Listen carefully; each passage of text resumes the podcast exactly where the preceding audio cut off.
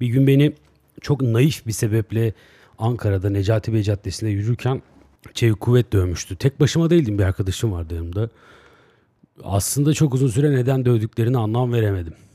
Zaman geçtikçe anlamlandırmış olabilirim bazı sebeplerden dolayı. Yani çevik kuvvet polisinin üzerindeki baskı, işte eğitimsiz olmaları, sıkıntı çekiyor olmaları vesaire ama zaman zaman da şunu düşünüyorum. Yani dünyadaki her olumsuz davranışa mantıklı bir objektiviteyle bakabilecek adam, bakması gereken adam ben miyim?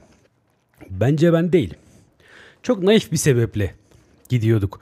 Necati Bey'deydik hatta oralardaki bir yerde. O zamanki takıldığımız kadınlara e, bir hediye yapmak amacıyla oradaydık aslında. E, ve zaman sene böyle 2009 belki 8 belki de 7 yani hani tam böyle monarşiyle yönetilmediğimiz dönemlerde e, daha farklı kafalarda daha farklı şekillerde devlet bilincim, millet bilincim, işte hükümet bilincim olduğu dönemlerdi. Türkiye biraz daha sekülerdi galiba o zamanlar. Öyleydi. Galiba demeye gerek yok. Çok da lafı kıvırmayalım bu konuda da. Neyse biz böyle nacizane şöyle birer çerçeve yaptırmak istedik. Bu çerçeveleri de işte arkadaşımın tanıdığı bir çerçeveci varmış. Oraya gittik. O zamanlar işte bu e, hala o Sıhhiye Köprüsü'nün orada gösterilere izin veriliyor vesaire falan. Biz orada yukarıda bir dükkandan çerçevecide oturup çayımızı içerken aşağının karıştığını fark ettik. Biraz böyle işte taşlar sökülüyor, molotov kokteylleri falan kılıklı bazı durumlar var aşağıda. Biz de arkadaşımla birbirimize bakıp dedik ki biz buradan uzayalım abi. Çünkü bizim taşla ve molotov kokteyliyle hiç ilgimiz yok. Yani hiçbir zamanda olmadı. Belki biraz gezi ama gezide de asla taş ve molotov kokteyli kullanmadım. Ben pasif direnişçiydim gezide. Yani polis gaz attı. Biz, ben kaçtım geri geldim. Polis su sıktı. Kaçtık geri geldik. Birçoğumuz gibi aslında. Orada durmakla ilgiliydi yaptığımız şey. Ama bu başka bir konu. Bu bunun çok öncesinde olan bir olay. Velhasıl Necati Bey trafiğe kapatmışlar. Necati Bey'i bilmeyenler için söyleyeyim Ankara'da uzun bir cadde. Pek bir özelliği olan bir yer değil yani bir cadde burası. Merkezi bir cadde ama çok kalabalık oluyor normal şartlarda. Trafiğe kapatılmış. Biz oradan yukarı doğru yürüyoruz ama yürümeden önce de fark ettik ki aşağı taraf çok karışmış ve işte bayağı PKK'lı olduğunu tahmin ettiğimiz ki bu doğru bir tahmindi. Bir ekip çok fena şekilde ortalığı dağıtıyor. İşte olaylar falan filan. Çevik kuvvet polisi henüz gelmemiş ortama. Biz Necati Bey'den yukarı doğru yürürken Çevik kuvvet polisi aşağı doğru gelmeye başladı. O zamanlar benim bir bıyığım var. Gerçekten çok güzel bir bıyıktı. O bıyığı özlüyorum. O bıyığa baktığında benim PKK'lı olmadığımı, herhangi bir sempati duymadığımı, hatta e, sola yakın bile olmadığımı anlarsın. Öyle bir bıyık. Ama o zamanlar öyle bir bıyığım vardı. Zaten sola yakınlığım, uzaklığım, sağa yakınlığım, uzaklığımı boş verelim. Sağ o kadar çok sağa kaydı ki ben solda kaldım zaten haliyle. Neyse bu da başka bir konu. Velhasıl yukarı doğru yürürken gelen çevik kuvvet polisleri ben de içinde bulunduğum durumdan işte hayatımın bana getirdiklerinden kaynaklı o zamanlar polisle mülakaşamız da çok daha farklı olduğundan dolayı gururla bakıyorum çevik kuvvete. Diyorum ki ya gidin de şu PKK'lıları bir dövün. Bir kontrol altına alın bu durumu falan gibi çevik kuvvet polisine bakıyorum. Yanındaki arkadaşım da aşağı yukarı benimle yakın düşünceler içerisinde. Sonra polislerden biri ne bakıyorsun diye bana doğru koşmaya başladı. Ben dedim ki bir şey yok. Bakıyorum. Zaten benim o bıyıkla sana ters bakma olasılığım yok. yani ben sana ters bakacak olsam bıyıklarım müsaade etmez. Ondan sonra bunun peşine birkaç tanesi daha ne bakıyorsun bilmem ne falan filan diye bir sürü üstüme saldırdı. Sonra bana vurmaya başladılar. Arkadaşıma da vurmaya başladılar. Bizi dövüyorlar ama yani aslında çok da iyi dövemediler. Yani ben o zaman domuz gibiyim. Amerikan futbol oynuyorum senelerdir. Belki zaten orada çok surata vurmaz çevik kuvvet polisi döverken. Ya o zaman öyleydi. Suratıma vurmuyorlar ama vücudumun her yerine vuruyorlar. MP5 dipçiyi yedim şöyle biraz. Ondan sonra biraz kafama böyle çevik kuvvet polisi kask yedim ama arkadan yani böyle ya da böyle jopla mopla bacaklarıma falan vuruyorlar. Bana bir şey olmaz. Ben antrenman olarak zaten haftada 3 gün dayak yiyorum. Ama düşmem lazımdı galiba. Düşünce daha az vuruyorlarmış. Bilmiyorum ki buna hiç katılmıyorum. Velhasıl bunlar bizi dövdü. Daha çok geldi. Ne bakıyor ne bakıyor dedikçe döv, sürekli birileri geldi. Bize vuruyor. Düşmüyorum. Düşmedim. yine olsun yine düşmem. Bir süre sonra bizi bıraktılar. Ee, bırakmalarının sebebi arkadaşım e, şeyi söylemiş. Ee, benim şehit oğlu olduğumu söylemiş. Onlar da buna razanan ha bu şehit oğluysa bunu dövmeyelim mutlaka PKK'lı değildir diye düşünmüşler herhalde. Yani bilmiyorum. Aslında sokakta yürüyen herhangi bir kimseyi ki Necati Bey'den yukarı doğru yürürken e, sadece biz değiliz. Aileler, çocuklar, çoluklar böyle normal bir yaşam sürüyor kapatılmış caddenin üzerinde. Yani beni bu yüzden dövmemeleri gerekmiyor. Kimseyi dövmemeleri gereken bir durumun içerisindeyiz zaten. Sonra bizi bıraktılar bunu duyunca. Arkadaşım söyledi. Ben söylemedim. O da can havliyle söyledi herhalde bilmiyorum. Ben söylemem. Ben niye söylemem biliyor musunuz? ben 8 yaşındayken, 9 yaşındayken, 10 yaşındayken, 11 yaşındayken ya da 12 yaşındayken çocukluk dönemlerimde bize verdikleri bir seyahat kartı var. Serbest seyahat kartı. Bildiniz mi onu bilmiyorum. Şehit aileleri ve gazilere verilir bu serbest seyahat kartı. Benim bu serbest seyahat kartıyla çok büyük bir avantaj bu arada. Serbest seyahat edebiliyorsun abi. Müthiş. Acılarımızı dindiriyor. Bu serbest seyahat kartıyla aslında yolculuk etmemin e, serbest olduğu. Serbest seyahat kartı. Otobüslerde yıllarca mobbinge uğradım ben. 9 yaşındayım. Belediye otobüsüne binmişim. Kartı gösteriyorum. Ve diyorum ki benim serbest seyahat kartım var gidebilir miyim? Beni otobüsten mi indirmediler? Bu senin hakkın değil diye. Çünkü gerizekalı otobüs şoförleri o zamanlar e, buna bir gazilere verilen kartlar var bir de şehit ailelerine verilen kartlar var. Gazilere verilen kartlar başka. Bir de gazi eşlerine verilen kartlar var. Mesela onlarda da gazi eşin seyahat ederken gazinin yanında olması gerekiyor gibi bir durum. Mesela anneme bir gün kocanız yanınızda mı diye sormuşlardı. Annem de demiş ki mezardan çıkartayım getireyim mi? Düşünsenize. Yalan mı söyleyeceğim ben sana? Ben 9 yaşındayım. Bir yerden bir yere otobüste gidiyorum. Ya 9 yaşında otobüste gidiyor musun diye sormayın. Öyleydi. Ben okula otobüste gidip geliyordum. Ya da 10 yaşında 11 yaşında fark etmez. Ben o kartın sahtesini yapıp sana ben şehit oğluyum bak sana bu kartı gösteriyorum ve bu 3 kuruşluk bir otobüste bedava seyahat etmek için dolandırıcılık yapıyorum diyebilir miyim? Bu nasıl bir ayıp? Bunu yaptılar. Ben söylemem abi. Ben müzeye gireceğim zaman şehit ailelerinde müzeler bedavadır. Çok büyük avantaj.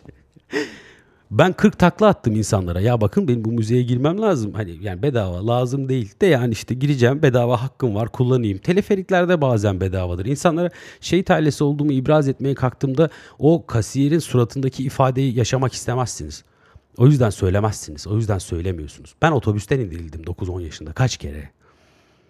Söylemiyorum ben. Söylemem. Ve eminim bu otobüs şoförleri hala otobüs şoförlüğü yapıyorsa yeri geldiğinde tankların önüne otobüslerini park etmişlerdir. Vatan millet Sakarya. o yüzden söylemem. O gün de söylemedim. Bugün de söylemiyorum. Belki şu an burada söylüyorum ama çok büyük bir kitleye hitap ettiğin için değil. Yolda yürürken aklıma geldi. Bundan dem vurmak istedim. Çevik kuvvet polisinin beni dövmesiyle bağdaştırarak. Çok gücüme gitti Çevik kuvvet polisi beni bizi bıraktıktan sonra. Çok ağladım. O kadar çok ağladım ki ya inanılmaz çok ağladım. Bu parmağımı ağlamamak için ısırdım. Bu parmağım hep kenarları koptu yani kesildi böyle. İnanılmaz bir e, sıkıntıydı benim için. Çünkü ben kendimce e, bu ülkenin içerisinde e, askere, polise herhangi bir kötü niyet gütmeyecek seviyede bir yaşam yaşamışım o yaşıma kadar ki o zamandaki 20-21 yaşındayım. Beni dövdüler abi. Yani o gün orada ben akşam haberleri izledim. PKK'ları dövmediler. Ya yeri geldiğinde dövdüler o başka bir konu ama beni dövdüler ya. O benim çok gücüme gitti. O kadar çok gücüme gitti ki anlatamam. Bu o kadar çok gücüme gidince ben de Emniyet Genel Müdürlüğü'nden randevu aldım. Emniyet Genel Müdürü'yle konuşacağım ve diyeceğim ki beni dövdüler. yani neye yarayacağını bilmiyorum ama çok gücüme gitti yani. Beni niye dövdünüz? Hani herhangi birinde dövmeyin de özellikle aradan seçip beni niye dövdünüz yani. Gittim. Emniyet Genel Müdürü'nün görevi varmış bir şeymiş falan. Emniyet Genel Müdürü'nün genel sekreterine gittim. O da böyle bilmem kaç yıldızlı emniyet amiri. Oturdum. Hoş geldin, hoş bulduk. Çay çay. Ne oldu falan. Ya dedim beni dövdüler abi bunlar. Öyle mi falan. Ya, numarasını aldın mı, plakasını aldın mı dermiş gibi. Ya almadım bir sürü adam beni dövdü. Bana saldırdı şöyle oldu böyle oldu. Benim de gücüme git dedim ya biz dedim bu biz dedim yani. Velhasıl. O da dedi ki ben sana bak dedi bir şey anlatayım dedi. Adam Diyarbakır'da görevliyken tebdili kıyafet takılırken, tebdili kıyafet nedir? Sivil takılırken. Çevik Kuvvet Polisi bunu da dövmüş emniyet amiri olmasına rağmen. Bana bunu anlattı. Sonra emniyet teşkilatı adına özür diledi. Ben iki çay içtim. Sonra oradan çıktım. Beni dövdüler. Bugün de aynı şekilde Kadıköy'de işim vardı. Yürürken o kadar çok çevik kuvvet polisi vardı ki çeşitli yerlere konuşlanmışlar vesaire. Acaba dedim bugün yine beni döverler mi? Dövmediler. Bugün dövmediler en azından. Ondan sonra bir daha beni hiçbir çevik kuvvet polisi dövmedi ama bugün de acaba yolda durup dururken beni döverler mi diye bir düşünmedim değil. Aslında bütün mevzu belki bununla ilgili. Yani Kadıköy'de insanların rahat rahat takıldığı birçok yere elimize fırsat geçtikten sonra bir sürü çevik kuvvet polisi yerleştirelim ki bunlar bizim var olduğumuzu, buradan gitmeyeceğimizi ve polisin kontrolünde olduğunu bilsinler gibi bir hava seziyorum. Fener, sadece Fenerbahçe'nin maçı olduğu için bu kadar çok çevik kuvvet polisini koymaya gerek yok diye düşünüyorum. Ya da herhangi bir ihbar varsa da bu kadar çok çevik kuvvet polisini bu kadar sokağın ortasına koymazdım da ben. Ben bilmiyorum. Çeşme'ye gittim Alaçatı'ya birkaç hafta önce. Alaçatı'ya tatile de gidebiliyorum arada sırada. Arkadaşlarımın yazdıklarına. Neyse Abi Alaçatı çarşının içerisinde o kadar çok çevik kuvvet polisi var ki biraz bunlar bir de turizm çevik kuvveti. 50 metrede bir 100 metrede bir ikili üçlü bir çevik kuvvet polisi ekibi görebiliyorsun. Ne kadar güvenli bir yer değil mi çevik kuvvet Alaçatı. Ama ben geçen gün İstiklal'e gittim. Birbirini döven dövene, üstüne çıkan çıkana, atlayan atlayana. Hala İstiklal'de Taksim'in arka, Beyoğlu'nun arka sokaklarında gece bir yerlere yürürken güvenle yürüyemiyorsunuz ama Bostancı'da orada oturup kendi kendinize takılırken bekçi gelip size kimliğinizi sorabiliyor ya GBT'ye bakabiliyor. Ya demek ki bu ülkede gerçekten problem olan şey biziz. Yani esas güvensizliği yaratan şeyler değil. Biziz yani Kadıköy'de rahat rahat yürümek isteyen, rahat rahat içmek isteyen ya da Bostancı'da oturan insanlar aslında asayişi belki de birilerine göre daha çok bozuyor. Çünkü asayiş de subjektif bir durum diye düşünüyorum bu konuda. Bilmiyorum. George Or Orwell'ın da dediği gibi. 1984. Ha siktir lan oradan. Hangi 1984? Buna da çok kuruluyorum abi. 1984'te de George Orwell bundan bahsediyor. Big Brother is watching me. watching us. büyük abi, büyük kardeş bizi izliyor. Büyük abi. Bilmiyorum. Buna da çok sinirleniyorum. Neye sinirleniyorum biliyor musunuz? Hiçbir fikrimiz olmadığı konularda çeşitli yazarlar üzerinden örnek verebiliyoruz. Bu konuya en çok maruz kalan ya da bu konuya en çok işlenen kişi Freud mesela. Elime bir job aldığımda ha çok Freudian bir durum. ya da işte böyle meme seviyorum abi falan. O bu çok Freudian bir durum. Ya hassiktir oğlum okudun mu lan sen? Okud, okudun mu? Aranızda bu çok Freudian. Freud da böyle diyordu de, diyenler mutlaka vardır. Kaçınız Freud'u okudunuz abi? Ben okumadım. Ben okumadım ama elinde uzun bir şeylerle oynayan insanları gördüğümde çok fallik bir şey bu ya Freud falan, falan diyebiliyorum ya. Atıp tutuyorum bu konuda ben. Yapmamamız lazım. Gerçekten bu konularda atıp tutmamamız lazım. Herkes bir şeyden atıp tutuyor. Ya Freud bu konuda böyle yapmış. Ya ben şöyle şu pozisyonu seviyorum. Freud şöyle demiş. Okudun mu amına koyduğumunun. Haberin yok ya. Ben bak ben okumadım. Okumadım ama şurada kütüphanemde 3 tane Freud kitabı var. O bile benim için yeterli. bir gün bir kitap tavsiyesi vardı. Geleneksel toplumlarda kültürel şizofreni. Böyle İranlı bir yazardı hatırladığım kadarıyla.